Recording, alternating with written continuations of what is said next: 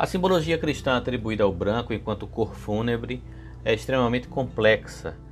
Alguns estudiosos da semiologia cristã atribuem ao branco atributos como a cor da alegria, cor da inocência e da pureza virginal, como escreveu Pike.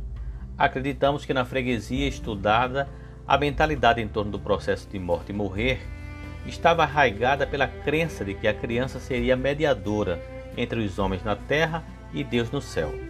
Por isso, todos os cuidados para com a criança morta, atribuindo-lhes atributos divinos.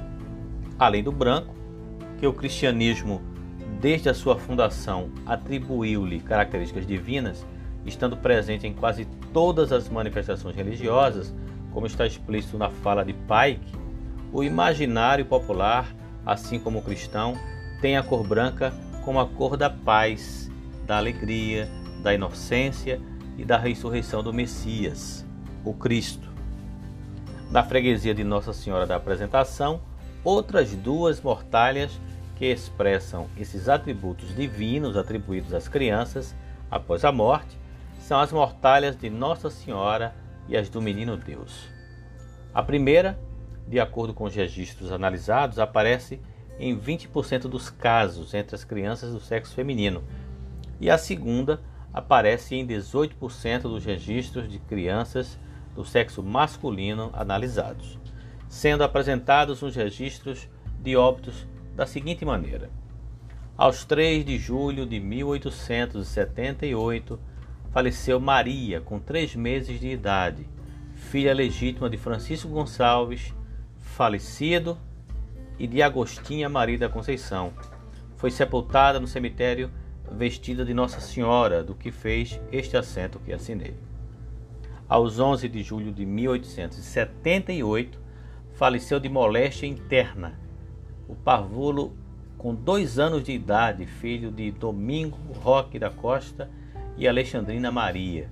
Foi sepultado no cemitério vestido de menino Deus, do que se fez este assento que assinei. Segundo Thomas Elbank, era costume no Brasil oitocentista as crianças serem enterradas envolvidas em mortalhas de santo. As crianças com menos de 10 e 11 anos, vestidas de frades, freiras, santos e anjos. Quando se veste de São João, o cadáver de um menino coloca-se uma pena em uma das mãos e um livro na outra. Quando é enterrada como São José, um bordão coroado de flores toma o lugar da pena, pois José tinha um cajado que florescia como o de Arão. A criança que tem o mesmo nome que São Francisco, o Santo Antônio, usa geralmente como mortalha um hábito de monge e capuz. Para os maiores, São Miguel Arcanjo é o modelo. Veste-se então o pequeno cadáver com uma túnica, uma saia curta presa por um cinto um capacete dourado e apertadas botas vermelhas com a mão direita apoiada sobre o punho de uma espada.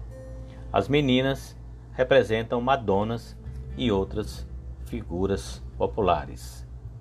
Lima, comentando a fala de Elbank, diz que a preferência pela veste de santos, já à primeira vista, não nos causa estranheza, visto que, como já foi falado nesse trabalho, e isso estava de acordo com a crença na qual o falecido, vestido desse modo, seria favorecido pela intervenção do santo, que o receberia e o guiaria em direção ao céu, de cujo hábito escolhera por mortalha.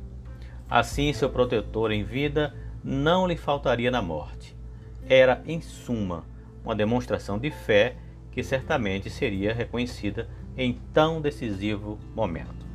Desta forma, era natural que se escolhessem santos de sua predileção ou patronos de sua irmandade.